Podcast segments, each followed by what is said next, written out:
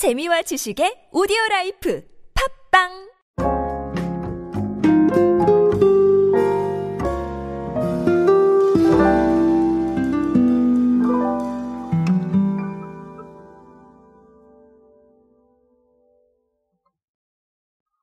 소비를 통해서 우리가 표출하고 있는 가치는 계속해서 바뀌고 있습니다. 아무래도 우리의 생각이나 취향이나 느낌을 좀 더 반영하는 이런 상황들이 계속 이어지고 있는데요. 그런 상황 중에 하나를 오늘 살펴보면서 의미하는 바가 무엇일지 간략하게 알아보도록 하겠습니다. 안녕하세요 여러분 노준영입니다. 인싸의 시대 그들은 무엇에 지갑을 여는가 그리고 디지털 마케팅 트렌드 인싸력을 높여라 이렇게 두 권의 책의 저자입니다. 여러분들과 함께 소비 트렌드 그리고 대중문화 트렌드들 디지털 마케팅 트렌드를 위해서 알아야 될 것들을 계속해서 정리해 드리고 있습니다. 디지털 마케팅을 하신다면 그리고 디지털 마케팅에 관심이 있으시다면 반드시 들어야 될 오디오 클립으로 여러분들 찾아뵙고 있습니다. 오늘 이야기는 resell입니다. resell이라고 해서 말 그대로 표현하자면 다시 판다라는 건데 이제 한정판이나 혹은 의미 있거나 가치가 좀 더 있는 물건들을 다시 파는 이런 일들을 말합니다. 그래서 reseller라는 단어도 생겼고 resell 문화가 특히 스니커즈 시장에서 굉장히 크게 영향을 끼치고 있는데요. 아무래도 resell이라는 단어가 등장하게 된 건 공급이 수요를 따라가지 못하기 때문이죠. 한정판이기 때문에 그렇죠. 그런 부분들이 많이 존재합니다. 어쨌든 과거에는 온라인 쇼핑몰이나 혹은 개인적인 어떤 사항으로 이루어지는 경우가 많았는데 워낙 시장이 커지다 보니까 백화점들이 앞다퉈서 이 resell store를 열고 있습니다. 가장 최근 사례를 한번 보자면 갤러리아 백화점이 있을 텐데 갤러리아 백화점이 전 세계 최초로 프리미엄 reselling shoes 편집숍인 Stadium Goods와 해외 파트너 협약을 맺었습니다. 그래서 라이프 스타일 편집숍인 Fred Segal 매장 내 shop in shop 형태로 어, 이 매장을 선보였습니다. Stadium Goods 같은 경우는 미국 최대 규모의 reselling shoes 매장 중 하나인데요. 전 세계 스니커즈 마니아들의 이 이목이 집중되는 곳입니다. 어쨌든 어, 공격적인 확장을 계속하면서 이 갤러리아 백화점과 해외 파트너 협약을 맺었는데 여기에서 어떤 제품을 구할 수 있는지 이런 얘기는 제가 따로 안 드릴게요. 광고가 아니니까. 어쨌든 이런 상황입니다. 남성 고객뿐 아니라 여성 고객도 많다. 뭐 이렇게 갤러리아 관계자가 말씀을 하셨다고 하는데 그만큼 이 리셀 문화는 지금 굉장히 보편적인 문화가 되고 있어요. 그럼 이게 의미하는 게 무엇이냐라는 것인데 특히나 MZ 세대 마케팅에 있어서 주목할 만한 점이 하나 있습니다. 뭐냐면 편견 없는 소비예요. 제가 이 이야기를 왜 드리냐 하면 이 편견 없는 소비에 관한 지수들이 여러 곳에서 나타나기 때문입니다.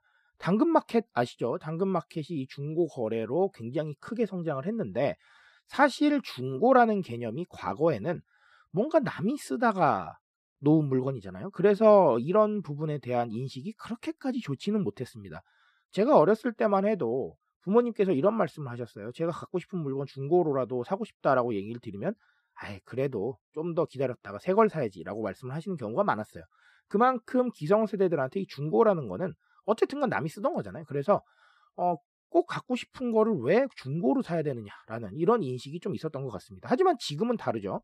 내가 갖고 싶은 거를 중고든 새거든 상관없습니다. 가치에 대해서 편견 없는 소비가 존재하기 때문에 내가 해당 제품을 손에 넣을 수 있다는 게 중요하지 그게 중고이냐 새거이냐는 그닥 중요하지 않습니다. 상태만 괜찮다면요. 그렇죠? 이런 편견 없는 소비 성향 때문에 여러 가지 형태들이 나타나고 있는데 방금 중고 시장에 대한 것도 그렇고 이 resell 시장도 그런 겁니다. 무슨 말인지 아시겠죠? 그래서 이 편견 없는 소비는 어떻게 되냐 하면 자 방금도 말씀드렸던 것처럼 중고냐 새거냐 상관없습니다. 그리고 내가 꼭 손에 넣어야 될 물건이면 비싸던 싸던 상관없습니다. 그래서 바로 flex라는 단어가 나오는 거고요. 무슨 말인지 아시겠죠? 이 부분을 정확하게 이해를 하시면 MZ 세대들의 소비 성향을 조금 더 깊게 파악하실 수가 있습니다. 편견 없는 소비라는 부분에 주목을 하세요.